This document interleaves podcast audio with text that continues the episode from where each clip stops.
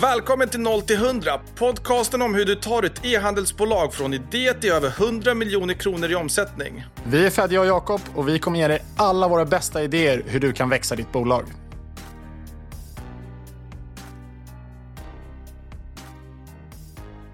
Kul. Det var ett litet tag sedan vi snackade nu. Kul att eh, podden har tagits emot så pass väl som den har så här, så här tidigt. Känns jätteroligt. Vad har du gjort de sista par, par veckorna? Nej men kul, eh, verkligen kul att podden har gått så bra. Nej men jag har ju fullt ös, det är Black Week-planering är i gasen i botten. Vi vet vad som väntar om bara några veckor. Och Ja, men det, är, eh, det är otroligt spännande tider just nu i och med inflationen och, och hur vi ligger till. Både att kronan både ena sekunden stärks och andra sekunden försvagas. Och vi vet inte hur, hur det kommer se ut. Men det vi vet är att det kommer bli en rejäl köpfest om några veckor.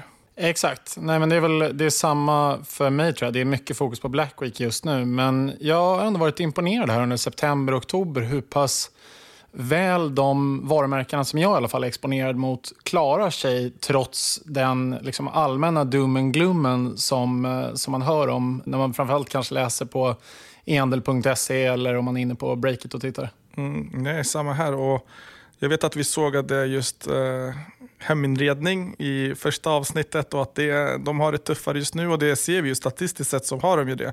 Sen är det väl ännu tuffare för vissa varumärken som kanske säljer dyrare produkter som du kan skjuta fram och kan leva utan. Medan jag såg att en eh, Andy Okej kommenterade i tråden och skrev att Nej, men jag hoppas att jag har fel kring heminredning och det tycker jag, jag hoppas att du kan motbevisa mig Andy. Exakt. Nej, men det, jag är väl involverad i, i två heminredningsbolag, då, eller Juniper och ett till. Och i, i, båda dem så ser vi ändå att försäljningen går väldigt fint här under hösten. Så det, det, finns absolut de som simmar motströms i, eh, i det här äh, landskapet kan man väl säga. Sen får man hoppas att ni gör äh, saker som andra inte gör, att ni kanske skruvar på saker lite bättre. Exakt, det är väl det man, äh, man... På något sätt så klappar man sig gärna själv på axeln och tror att man är åtminstone en, en faktor i att det går, att det går bra.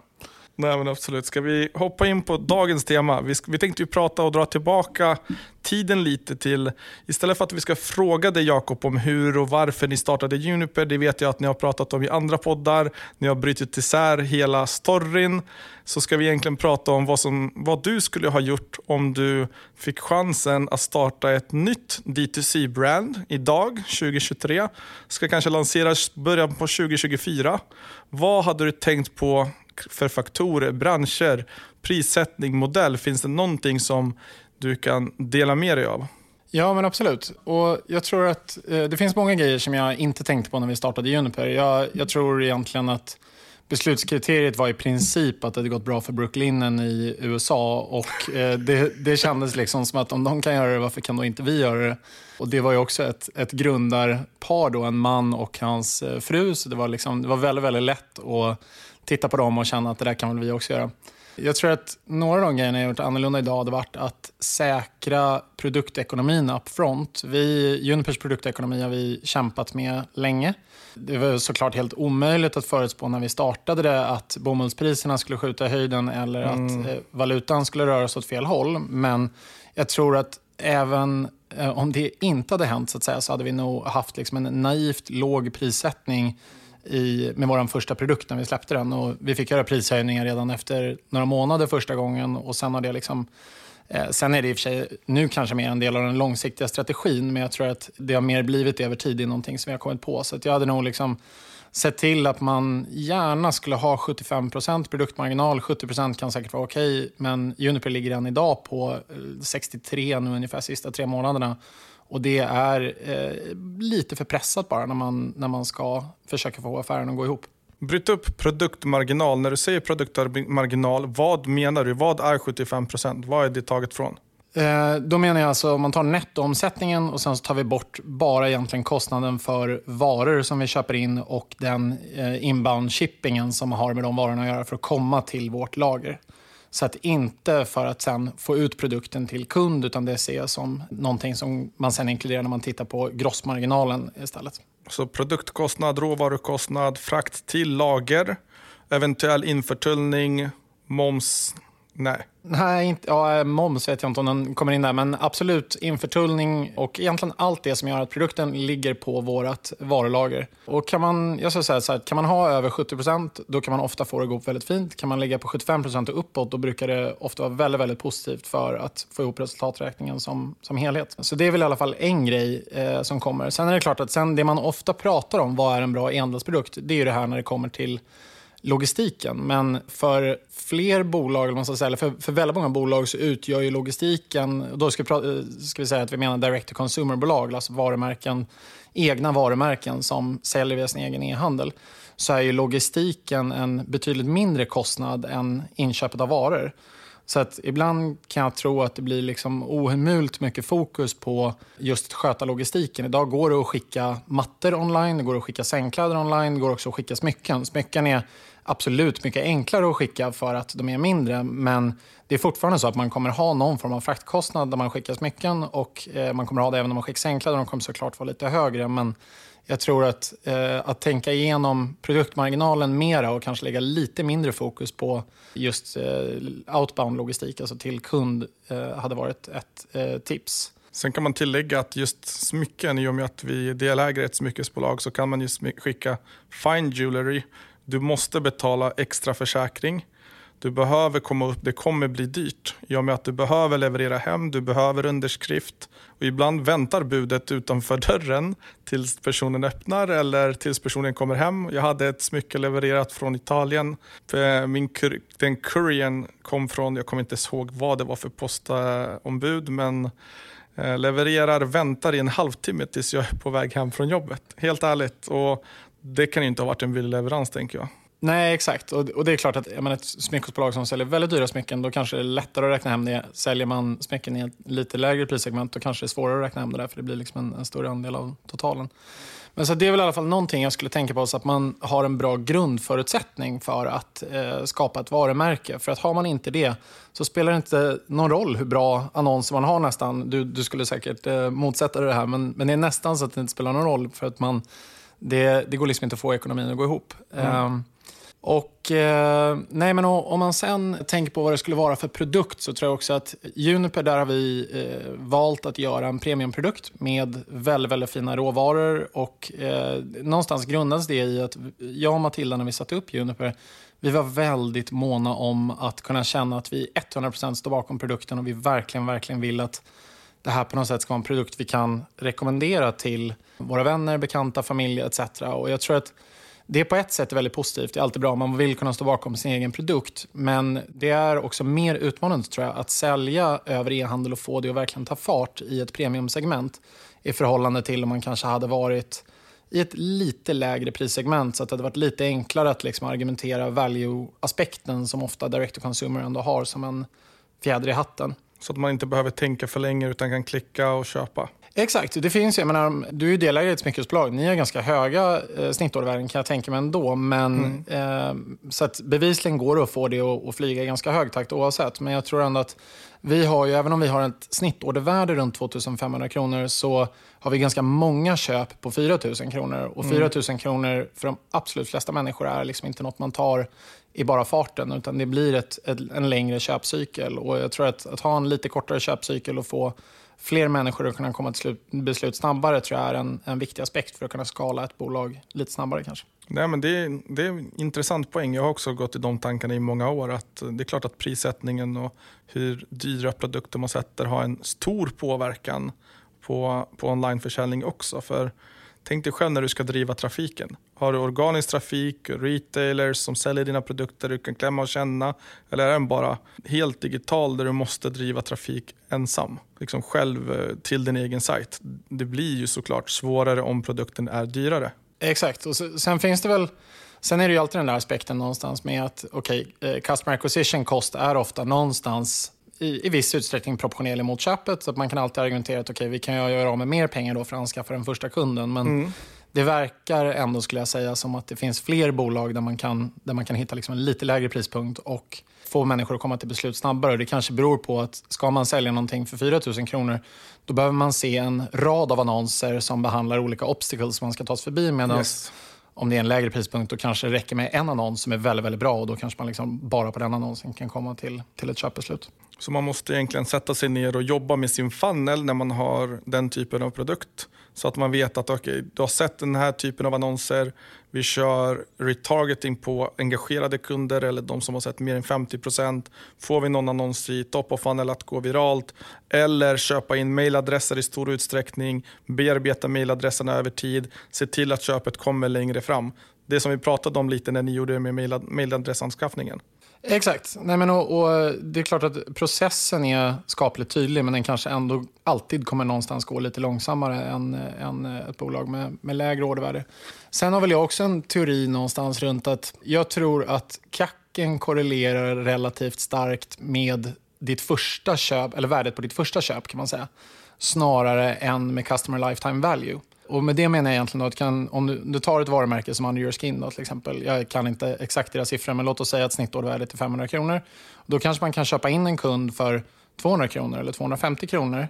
Och Man är olönsam på första köp, men produkterna är så pass bra så att kunden kommer tillbaka snabbt. Och Efter 60 eller 90 dagar har man tillbaka kunden. Och så är man lönsam på den kunden inom kanske 90 dagar. Medan om du har en produkt och du har väldigt långa köpcykler och de inte kommer tillbaka så ofta, då blir det ohemult viktigt att du är lönsam på första köpet. Mm.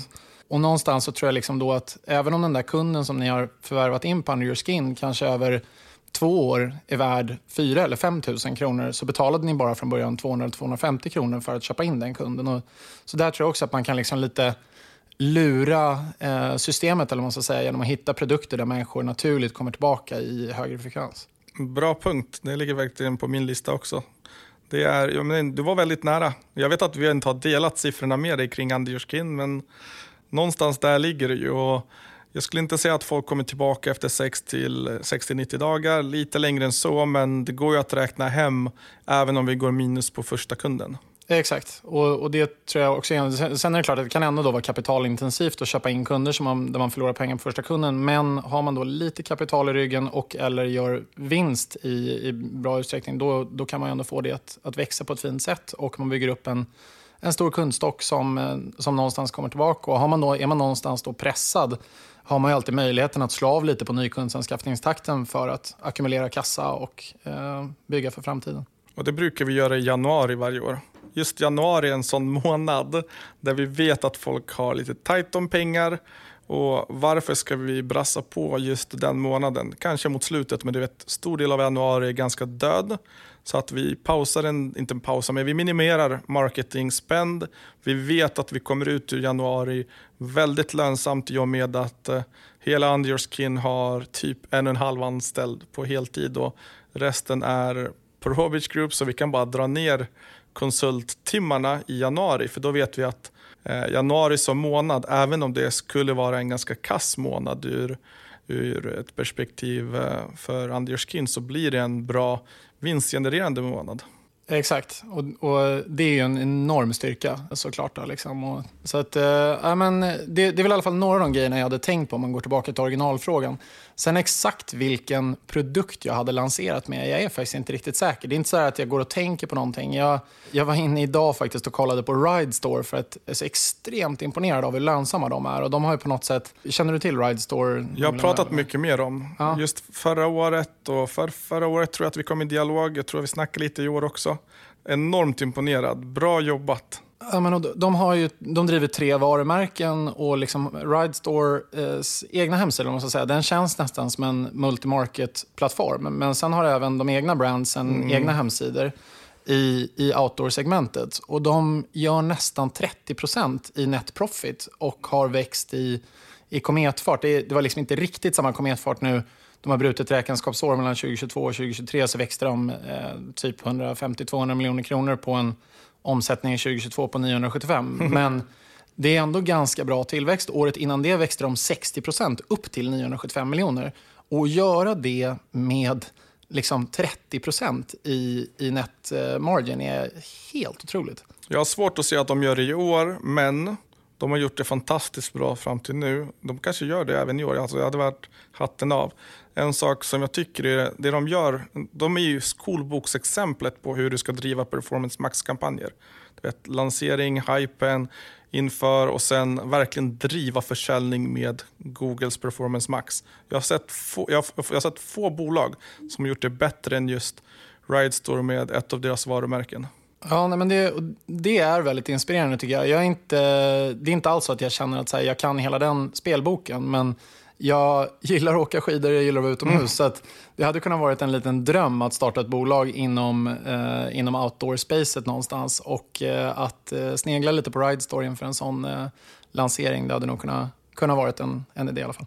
En sak jag tycker de har gjort fantastiskt bra är den här legendariska terminologin product market fit. Om man tittar på Ridestore som, som produkt, de, de jackorna de säljer, färgerna, formerna, kvaliteten, så har de lagt sig någonstans i, de är trendiga, det är rätt, det är coolt, man vill associera sig med det och prispunkten är helt perfekt för ett snabbt köp inför vintern. Vi vet att så fort snön kommer så kommer det säsongen kommer pika. De ser till att stocka upp med lager, de är där när det händer.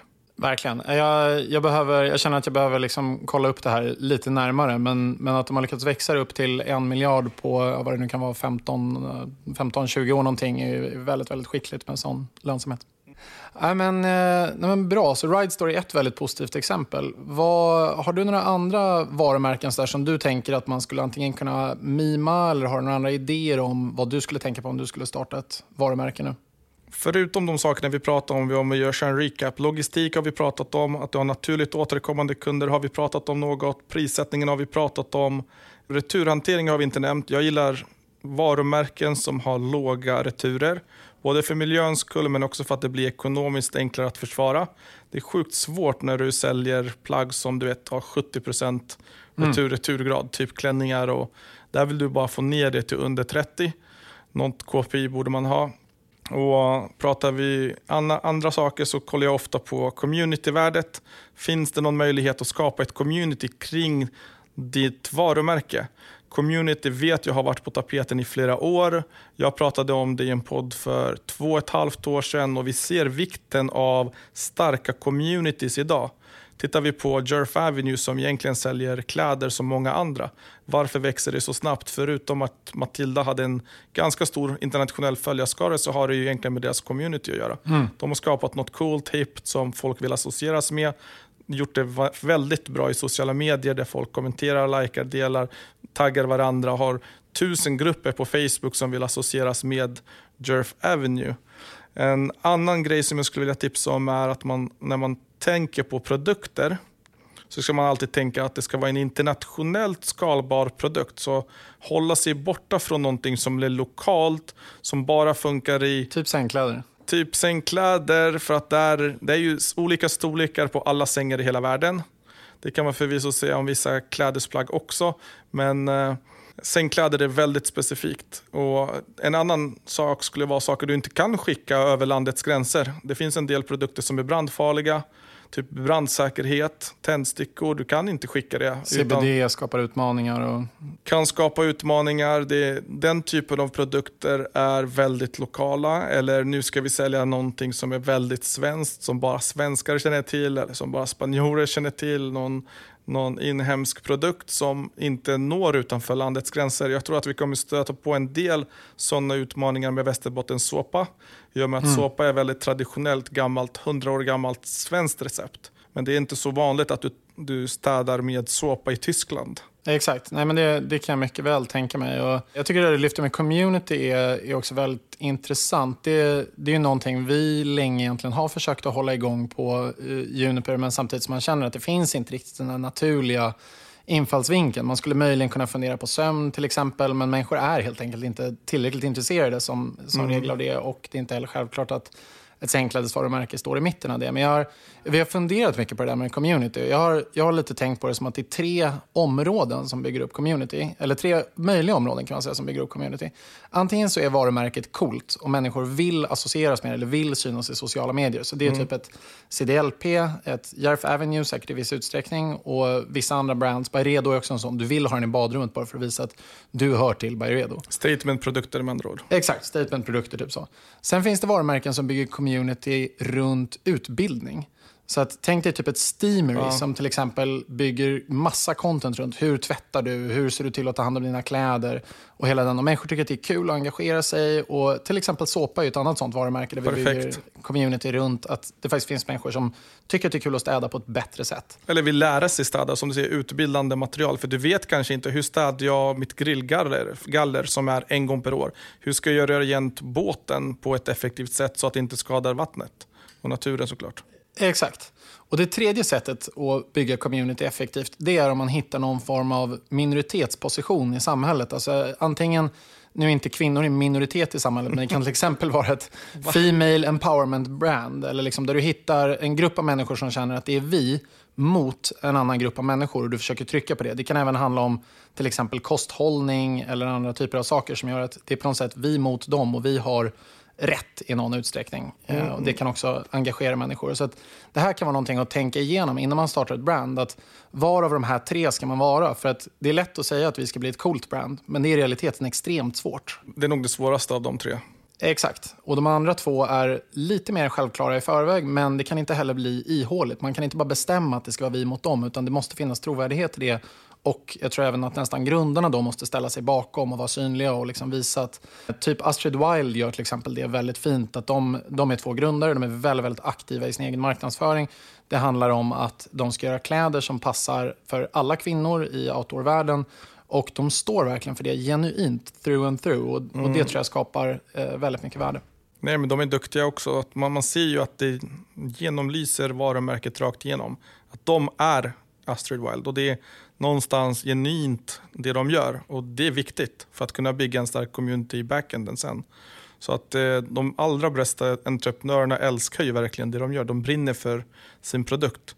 Och nu rabblar vi upp en hel del saker. Man ska inte bara göra för att göra sakens skull, utan man ska inte producera någonting för att sälja och kränga ytterligare ett nytt plagg eller ytterligare någonting nytt. Det är det sista världen behöver, så man ska ju verkligen tänka till, tycker jag i alla fall.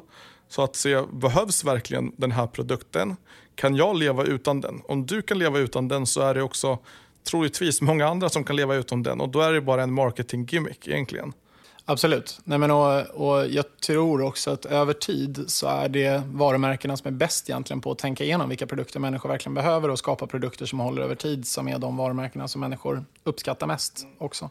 En, en annan sak jag kommer att tänka på är social commerce. Vi har pratat mycket om det tidigare år. Det har fallit bort lite, men jag vill ändå slå ett slag för att produkter som enkelt går att demonstrera i paid social, i annonser, på billboards, whatever. Om det går att demonstrera produkten på en stillbild eller i en video så att folk enkelt förstår så går det oftast lättare att sälja och driva trafik till en sån typ av produkt än vad det är en produkt som inte går att demonstrera. Tänk en, en kruka som står på ett bord. Du kan bara göra så många stillbilder eller videos som du snurrar runt den. Absolut. Och, och vad, liksom, bortsett från en produkt då, som är en någon form av lösning på ett problem. För jag, man, man, kan ju säkert demonstrera en råttfälla till exempel. Det är väldigt enkelt att se hur den uh, ser ut från början och vad som händer och uh, vad resultatet blir. Men vad, vad tänker du på för andra produkter som fungerar bra ur ett demonstrationsperspektiv? Jag tänker man får tänka tillbaka lite till TV-shop på 90-talet. Vi var ju tillräckligt gamla så vi minns ju ungefär hur det såg ut. Absolut. I USA funkar det fortfarande. Demonstrerbara produkter, tänk de här dammsugarförsäljarna som kunde visa att det är ett smutsigt hem, den här dammsugaren funkar över alla ytor, löser ett faktiskt problem, problem to solution typ av varumärke. Eller i dag, dagsläget om man tänker varumärken vi har jobbat med, typ Xlash, Stand Revel, där du löser ett fysiskt problem. Det går att demonstrera att ja, men fransarna blir faktiskt längre. Det, du blir brun på 15 sekunder med den här spraytannen eller när du diskar ur uh, ugnen med såpa så kan du se, det är demonstrerbart att den fungerar. Du kan visa i en video. Då behöver inte heller videon ha en extremt hög kvalitet utan folk vill faktiskt bara se, funkar produkten eller inte? Den är demonstrerbar, vi kallar det för någon typ av social commerce produkt. Exakt, det är, det är lustigt att du nämner TV-shop. Jag kommer ändå ihåg att när jag var lite yngre då, så jag kunde verkligen fastna framför TV-shop och sitta och titta en halvtimme eller en timme på TV-shop. Liksom. Och sen så slog den någon gång på vägen. Man, vad håller jag på med? Nu, jag, liksom, nu måste jag göra någonting med mitt liv. Men, eh, men TV-shop var förvånansvärt underhållande och det finns nog absolut någonting kvar i det eh, fortfarande idag liksom, med, med alla de medierna vi har nu för att ta till oss reklam. Ett sista slag jag vill slå innan vi, vi kanske byter ämne är att det är tacksamt om det du ska producera, lansera eller leverera har en digital efterfrågan. Tänk att det finns sökresultat. Vi pratar mycket om paid social i den här podden. Vi kommer säkert prata ännu mer om paid social. För det är hur du skapar en efterfrågan.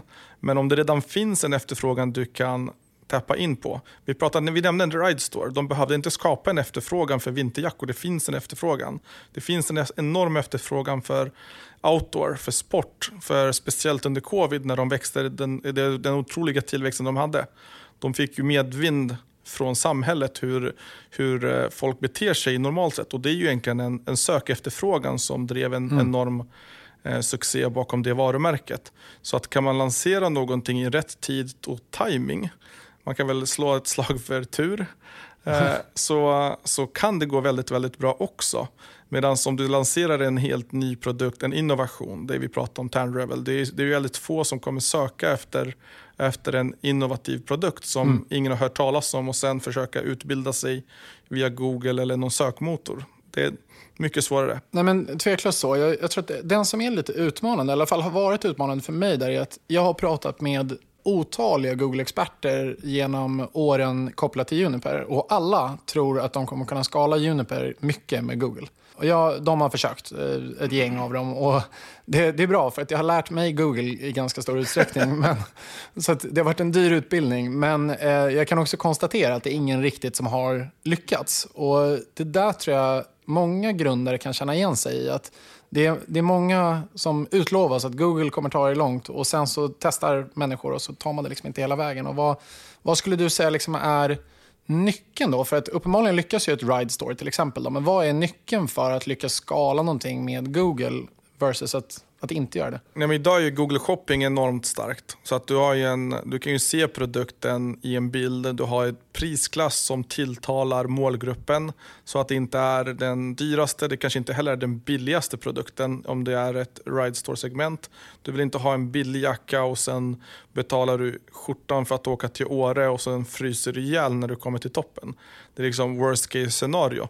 Så att man är ju villig att investera ett par tusen lappar och det vet ju de om. Så tappa in på den stora potentialen kring vad som gör Google Shopping stort. Och det är egentligen, du har en efterfrågan, jag vill ha en jacka eller en, en vinterjacka eller en outdoorjacka eller en, den typen av produkt. Och här kan ju Astrowild verkligen lära sig en och, ett och annat och reverse engineera hur Ridestore har gjort, fast i ett annat segment såklart. Och det, det, om efterfrågan finns där, då gäller det att vara tillgänglig, synas, buda stort på de orden som gör bra se till att optimera, eventuellt ha igång Performance Max som de gjorde och, och ha högre skalbarhet i det. Men mm. framförallt, den sticker i ögonen, du vet, den syns i fältet. När alla andra vinterjackor var svarta, gråa, hyfsat mm. lik, lika, eh, oavsett vilket brand du tog, så hade de väldigt färgglada färger det, det, syns ju på Googles i det där lilla fönstret som du har. Ja, men tveklöst. Att det syns i fältet. Jag tror även att det som jag någonstans har tillskrivit att det är så pass svårt att skala Juniper med, eh, med Google Shopping är tror jag, prispunkten. Eller det är i alla fall en väldigt, den väger in ganska tungt. Och mm. Jag tror att det man ska... Google går bra för oss på till exempel sökord som när människor söker på lyxiga sängkläder eller kvalitetssängkläder. Men det går inte bra när människor skriver sängkläder eller köpa sängkläder. För att det gäller någonstans att fundera på de 80 procenten av människorna som står för den största volymen. Vad är mm. de i för mindset när de skriver de breda, stora söktermerna? Och är de i mindset att betala 1200 kronor då för någonting och din produkt kostar 3000 då är du sannolikt inte in consideration för att, att lyckas med Google Shopping, då, vilket, vilket blir svårt. Nej men exakt och, och, alltid tänka mass market. Vad söker de flesta på? Hur tänker de flesta? Ert negativa keyword kanske borde vara just sängkläder. I och med att ni kommer troligtvis spendera mycket. Visst att folk är intresserade. Men de är intresserade av en annan prispunkt. De är intresserade av att ta, köpa sängkläder hyfsat billigt snabbt. Och där finns det ju många aktörer på marknaden som gör det. Ni gör ju definitivt inte det. Och då kanske man inte ska synas på det, för då får du ju en trafik som du sen fortsätter retargeta, eventuellt på paid social. Du betalar för samma trafik. Den, den, den kunden skulle kunna, eller det leadet som man tror är en lead, skulle potentiellt kunna kosta väldigt mycket down the road också. Och det tänker man inte på. Nej, men exakt. Jag, jag, tror faktiskt att det har varit en av insikterna att just lägga ner mindre pengar egentligen på Google för, till fördel för att lägga mer pengar på Meta eh, och genom att, genom att just exkludera bort. Och jag tror att det var vår vän här och video på, mm. på, på Roberts Group som faktiskt eh, hjälpte till tror jag, med att förbättra det. För att vi lägger ner, jag, jag kan inte exakt, men säg typ 40% mindre på Google i år samtidigt som vi växer Juniper 40 Och Det är ju väldigt positivt för lönsamheten och vi ser inte att vi får mindre nominella köp från Google. Vi bara gör av med mycket mindre pengar på Google. Ja, och just Google är en svår D2C-produkt i sig, alltså oavsett vad, vilken D2C du har. Har du inte en hög efterfrågan, rätt pris, rätt produkt, rätt typ av form, passform för att synas i den där lilla, lilla rutan och utan uspar, för du har inte den, det utrymmet där du kan konkurrera med fantastisk kvalitet eller att det är Pima bomull eller att det är superfin vävnad. Det går ju inte. Det, utan det är den där lilla, lilla rutan som du ska konkurrera i. Och där behöver du, det är mycket på namn, det är mycket på pris, det är mycket på att få billiga klick och sen fortsätta retargeta den typen av målgrupp i på Facebook. Vi har en ganska aggressiv strategi på Google på, på Under Your Skin. Där vi vet att folk kanske inte handlar, men vi vill få in trafiken för att retargeta den mm. på Facebook. Nu har det ju blivit mycket, mycket svårare. Det här kan man tillägga en gammal strategi. Så vi kanske inte har det just idag idag, men fram till någonstans 2021 så hade vi det som, som mål att vi vill få in så billiga klick som möjligt som ändå är intresserade av hårvård så att vi sen kan utbilda dem på Facebook. Just det. Nej, men, och det, är väl, det var väl länge mitt argument med, med Google även för Juniper, men det, det har ju som du säger liksom tappat lite i kraft eftersom det har blivit svårare att, att spåra personer. Mm. Men jag tycker vi sätter punkt där för första delen och så går vi vidare. Good, good talk. Verkligen. Fundera lite på vilka plattformar som kan vara relevanta när man ska starta ett nytt varumärke. Vad tänker du där? Nej, men jag har länge varit en Magento-fanboy sen egentligen 0,9 och alltid älskat Magento fram till några år sedan när ja, men egentligen strax innan uppköpet av Adobe när de började rikta in sig mer mot att bli B2B Enterprise och konkurrera på det erbjudandet. Då tycker jag de tappade någonstans oss i mellansegmentet och SME mm. helt på vägen. Och med all rätt någonstans för att Shopify har börjat ta över. Exakt. Man, man känner fortfarande till några som är kvar på Magento men vi är båda medvetna åtminstone en ganska stor svensk spelare nu som håller på att byta från Magento till Shopify. Eller hur? Mm. Och Det är väl lite den trenden man ser nu med många tjänster som, som har varit på de här kanske lite mer öppna och fria plattformarna. Mm. Nej, men om man tittar på landskapet, framförallt hos oss i Sverige just nu, är man en ny D2C och funderar på att lansera snart eller precis har lanserat och funderar på plattform eller har kommit upp i en viss nivå och vill byta så tänker jag att eh, Shopify har ett fantastiskt erbjudande för de absolut minsta aktörerna. Sen eh, när man kommer upp lite i volym så kan man börja diskutera om vad för plattform är rätt för oss. Och har man tech in-house så kan fortfarande WooCommerce vara väldigt bra för det är 100% skräddarsytt. Du kan i princip göra det du vill göra. Men då tycker jag någonstans att du måste sitta på techkompetensen inhouse. Sitter du och förlitar dig på en frilansare i något annat land eller en extern byrå så blir det snabbt både ineffektivt och väldigt dyrt. Och Ska man sitta och lappa och laga buggar eller ska man sitta på hur når jag nästa tusen kunder?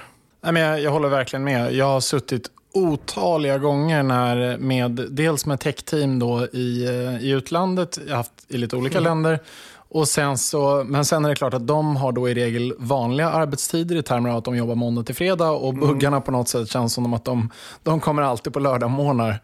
Eh, så är det säkert inte, men det är de man minns. Och, och då sitter man helt plötsligt på Fiverr eller ringer runt i halv panik till kompisar och anställer någon person i, i ett land långt, långt bort eh, och man känner sig ganska obekväm med att ge eh, användartillhörighet till sin, sin plattform och bara hoppas att den här människan är en välmenande person som inte ska hålla en sajt eh, gisslan. Och det, det har i och för sig löst sig alla gånger, men det är inte tror jag, ett spel man vill, vill spela över tid, utan jag tror just som du säger, att ha techkompetens inhouse är nästan ett måste. Ja, i alla fall om du sitter på en open source-plattform, oavsett om det är Magento eller om det är eller om det skulle vara då WooCommerce. Så ha tech inhouse eller var tech personen själv.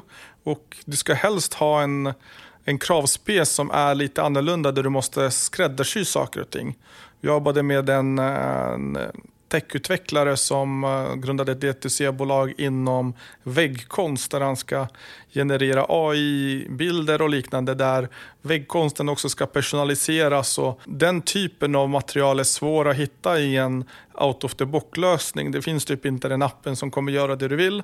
Då måste du bygga det själv och då är det lättare att bygga det i en open source-plattform än vad det är i typ Shopify eller BigCommerce eller något annat för den delen. Men eh, om man, om man touchar lite på de så svenska plattformarna. Vi har ju några stora svenska aktörer där du har Centra som har tagit lead de senaste åren.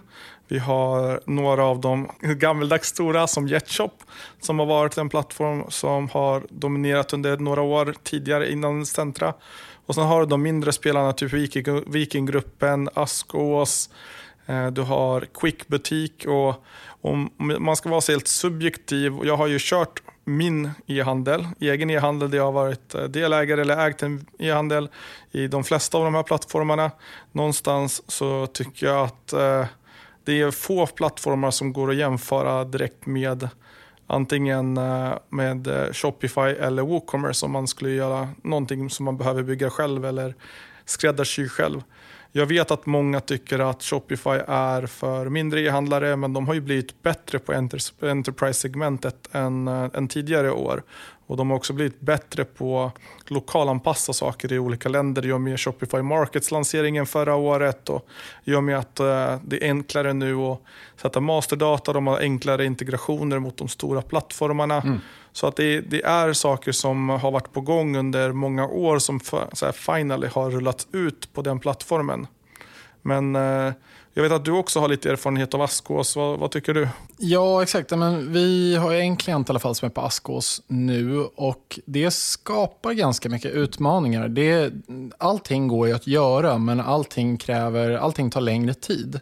Någonstans är ändå ens förmåga att kunna genomföra saker relativt snabbt en väldigt viktig aspekt av att vara på en plattform. Och man måste också någonstans fråga sig om man, om man har det teamet och lite som du säger, då har man den här tech-kompetensen inhouse. För att har man inte det, då vill man ju istället fokusera på produkt och man vill bygga brand och man vill fokusera på att prata med kunder och hela den, den biten som man kanske tänker på som, som många bolagsgrundare i alla fall tänker på som den roliga delen av, av e-handeln. Och det blir väldigt mycket av det där äh, tjatiga när man är på plattformar som är svårare, även om man i teorin då har möjlighet att göra precis vad man vill.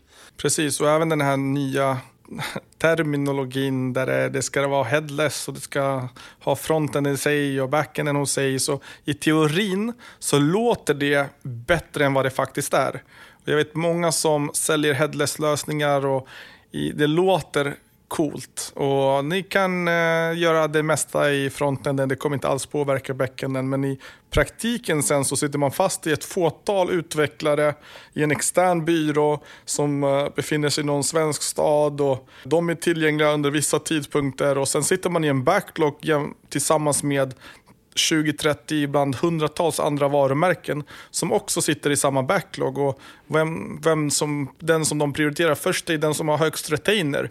Istället för att man ska sitta och tänka på hur ska jag utveckla varumärket så sitter man och tänker på igen, så här, hur löser vi de här buggarna för att eh, Klarna strular eller något annat inte fungerar som det ska. Nej, exakt. Och, uh, vi, vi pratade även med en annan spelare häromdagen som var, som var på Centra idag. Och Centra får man väl ändå anse liksom en av de mera moderna öppna lösningarna. Men även med det då så var ju de någonstans på väg mot eh, Shopify. Och deras argumentation, det var, det var säkert liksom en multifacetterad tanke bakom varför de skulle byta. Men en av de grejerna som de lyfte också var ju det faktumet att AI är så starkt på frammarsch. Mm. Och eh, i och med att AI är så starkt på frammarsch så kommer det vara väldigt svårt att hänga med Shopify. För att mm. alla tredjepartsappar eh, som byggs av olika slag, de byggs alltid för Shopify. Mm. Och Shopify själva tar ett stort kliv inom AI, vilket det kommer vara väldigt svårt för svenska lokala plattformar att hänga med i. Då kommer såklart motargumentet från ett, eh, ett centra till exempel att vara att men, vårt API är tillgängligt och det, det liksom, vi kan bygga in vad som helst. Men det kommer också alltid då med någonstans en fördröjning att då ska du utveckla timmar och det kostar någonting och det, blir liksom, det, det skapar vissa utmaningar, tror jag. viss friktion i alla fall, som mm. gör att man riskerar att kanske inte kliva i lika snabb takt åt det hållet man vill. Nej, men för, precis som du är inne på, som merchant, om man tittar på andra sidan, om jag sitter och ska rodda i ett varumärke och snabbt vill AB-testa om antingen post-purchase upsell är en bra idé eller cart upsells är en bra idé. Då finns det en app för det i Shopify som jag enkelt kan installera, testa gratis i de flesta fall och sen avinstallera om det inte funkade för oss. Medan på typ Centra eller Askås så måste det till utvecklingstimmar i 40, 50, 60 timmar där det kostar 40, 50, 60 tusen lappar. Och sen ska det testas och när du väl testar det då är du inte lika benägen att ta bort det. För då, då sitter man där och har pröjsat en hel, en hel punt med pengar. Så att man kanske till och med behåller någonting som inte är bra för kundupplevelsen bara för att man har betalat för det. Nej, exakt. Det är alltid svårt någonstans att vara rationell runt sank kost. I, när man väl har tagit fram någonting så vill man ju eh, garanterat implementera det också. Men det, det enda som är lite tråkigt här är att vi är, nog, vi är nästan lite för överens. Man ja. hade behövt en annan röst eh, i rummet som, eh, som talar för någonting annat tror jag. Men jag tror ändå att de flesta, även de som förespråkar mer öppna lösningar, inser utmaningen för framförallt små e-handlare. Och sen kan man väl då börja fundera på när bolag växer till sig, om det då finns ett starkare case för en mer öppen lösning, kanske där man har mer mm. möjligheter att anpassa efter egen Nej men så är det. Och om man tittar på när, man, när bolag växer till sig så finns det ju en del bra plattformar. Jag skulle ge ett slag för Salesforce Commerce Cloud. Salesforce som ekosystem Även om det är, är egentligen ett uppköps eh, av, i det här fallet, Demandware och i andra fall av andra system så är det som egna öar. Salesforce är bra på att pitcha in det som att allting lirar bra ihop, men man måste ändå integrera och lägga tusentals timmar på integrationen mellan de olika öarna. Mellan Salesforce, som det är känt för deras eh, CRM, deras saleslösning, de har det mesta, men du måste ändå lägga det som att det vore ett externt system. Och, men det som är fint med Salesforce är att det är väldigt likt Shopify för Enterprise-lösningar. Så de har en del funktionalitet som lirar bättre med butiker. Så är man eller på väg att bli ett globalt varumärke med mycket retail, olika lager och behöver typ funktioner som Endless Isle där du står i butikerna och säljer allt som finns eh, på hemsidan med snygga iPads som jag vet att många lyxvarumärken sitter på där är ju faktiskt Commerce Cloud en, eh, en väldigt bra plattform. Deras AI som de var väldigt bra med, eller tidiga med, ska man säga, för tre, fyra, fem år sedan redan nu som de kallade för Einstein, funkade ändå helt okej. Okay och var bra för den tiden. Men idag skrattar man nästan åt det och tänker fan, det är hur stark AI och hur mycket det har utvecklats. Inte lika Einstein längre. Inte lika Einstein längre. även, om, även om de försöker. Så att, eh, jag har för mig att jag, jag har sett de flesta nu har börjat köpa upp eller investera i de här uh, lite mer high-tech. Uh, du vet, Microsoft äger sitt AI nu och har investerat mycket i OpenAI och Amazon har investerat mycket i AI och köpt upp något bolag som sysslar och är i frammarsch. Och, och du ser att Google har sin egen Bard och alla är eh, någonstans där. Facebook har Lama. Eh, och, och, det känns som att alla de stora techplattformarna är där. Jag har inte sett att Salesforce Einstein har eh, har eh, rätt att kalla sig Einstein längre. Exakt. Men, nej men det, var, det var väl lite tankar runt plattform då. Är det någonting sista sådär som du tänker att du borde göra ett medskick på just om man, man ska sätta upp ett nytt brand idag. Vad får man absolut inte missa att göra förutom det vi redan har nämnt? Lokalanpassa allt så mycket det bara går. I Sverige så vill du läsa texter som är på svenska. Du vill ha betallösning som vi är van med att se här i Sverige. Antingen Klara mm. eller Qliro eller eh, någon bank som du känner igen så att du har både logotyperna från det. Du vill kunna betala, troligtvis kunna betala senare med någon av de här lösningarna. Du vill, eh, du vill även ha Swish om det går. Så att uh, integrera gärna Swish som betallösning. Du vill också ha lokala fraktsätt. Gärna välja fraktsätt mycket i Sverige. Tittar vi på Ingrid eller Enshift, alltså gamla Unifound, så, så har ju de bra frakt checkouts nu där du kan välja mm. vart du ska hämta ditt paket. Många är väldigt picky med att de inte vill åka ut till en specifik tobakskiosk någonstans i en mörk gränd och vill hellre ha det där de, eh, där de vet att ja, men det här är en Stora Trygga Coop eller något liknande. Så att själva valmöjligheten ökar konverteringsgraden, även om det, man kan tro att det skulle minska det. Ja, exakt. Och jag har egentligen varit en väldigt stor förespråkare av Ingrid länge, men sen, Shopify, eller sen vi lanserade Shopify med, med Juniper och vi är på Shopify Advanced, då är faktiskt Ingrid lite struligt för att de har inte möjlighet att... Så där, där stöter man liksom på en utmaning med Shopify. Och man måste gå då till pluslösningen för att det ska vara lika effektivt. Men, men, eh, och, och just när man startar så kanske man liksom snarare är på en Advanced än på en, på en plus. Men bortsett från det så är jag i grunden väldigt positiv just till att ha den möjligheten i checkout. Och, eh, jag läste någon gång om det var att Ingrid sa att det var sju eller nio olika fraktsätt man skulle erbjuda för att eh, liksom få optimal konvertering i deras checkout, vilket är långt över vad som kanske är intuitivt. Man tänker att ja, men tre är väl toppen, men liksom det var, uppenbarligen visade det sig att det är väldigt många fraktalternativ är, är positivt. Och ska man ge en shout-out till någon som gör frakt bra så är det apoteksbolagen tycker jag. Apotea i frammarsch har varit det tidigt med hela deras logistik och fraktlösning när du kan beställa, få det samma dag eller få det dagen efter med early bird, leveranserna. Exakt. Eller early morning eller vad det hette, morning, morning. Och du kan få det på meds och liknande också som, har, som känns som att de har fått eh, steppa upp för att kunna konkurrera mot Apotea som har gjort det fantastiskt sedan start. Så att eh, hatten av till många av dem i apoteksbranschen som har, sen är det ju såklart lättare att frakta både snabbt och smidigt när du har mindre apoteksvaror än om du har ja, men, stor heminredning eller badrum eller liknande. Mm, absolut. Bra. Eh, en, ett sista medskick sådär, som jag tror att vi egentligen skulle kunna ägna ett helt eh, ytterligare poddavsnitt åt. Mm. Men det är väl att eh, när du ska börja välja dina olika mjukvaru, eh, mjukvaror som du använder dig av, till exempel för e-mail eller för någonting annat, för kundtjänst. Då är min rekommendation att ta någonting som är anpassat för e-handel. Mm. Inte någonting som är generellt. Och Tar du någonting som är anpassat för e-handel och någonting som är relativt stort, då kommer du inte gå jättefel i alla fall. Clavio är anpassat för e-handel, det integrerar med allting och du kan därför skicka e-mail med det. Gorgias är ett kundtjänstsystem som är anpassat för e-handel, det integrerar med alla de stora plattformarna och då kommer det funka relativt bra. Mm. Det kan alltid vara så att en, ett unikt företag har något unikt behov men i regel kommer det ändå funka ganska bra att liksom applicera den principen när man väljer de mjukvaruunderleverantörerna som man vill starta med från början. Och välj inte mjukvaror innan du ser ett behov. Eh, andra grejen att tänka på att eh, det ska ju finnas ett underliggande behov. Köp inte teknik bara för att köpa det skull. För att det är en bra säljare som hör av sig eller något liknande. Utan man, behöver, man klarar sig oftast på på basic-varianter av olika saker som egentligen kostar väldigt lite eller är helt gratis. Så man behöver inte stora avancerade system eller reviewsystem som kostar tiotusentals kronor i månaden. Utan det finns bra alternativa lösningar. Egentligen hör, hör av dig på LinkedIn om du vill ha rekommendationer om saker. Men, men helt ärligt, köp inte system för då fastnar man i det här systemutvecklingsträsket som eh, du kommer lägga hundratals timmar på att försöka få ihop system, att de ska prata med varandra istället för att man kanske ska lägga tiden på att tänka vart hittar jag nästa tusen kunder? Exakt, och det är någonstans hela syftet att hitta de där nästa tusen kunderna. Och med det så tycker jag att vi sätter punkt för idag. Verkligen, kul att ses och hoppas att ni har lyssnat på podden fram till nu.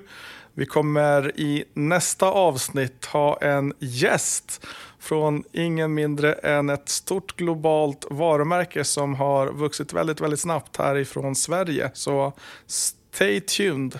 Spännande. Hörs nästa vecka. Hej! Tack för att du lyssnat. Vi är tillbaka nästa gång för att berätta om våra tankar om vad som händer i enhetslandskapet och med våra senaste tips hur du kan växa ditt bolag och bli mer lönsam. Om du gillar det här avsnittet, dela det med en vän och ratea gärna podden med fem stjärnor och följ oss där du lyssnar på podcast så att du inte missar nästa avsnitt.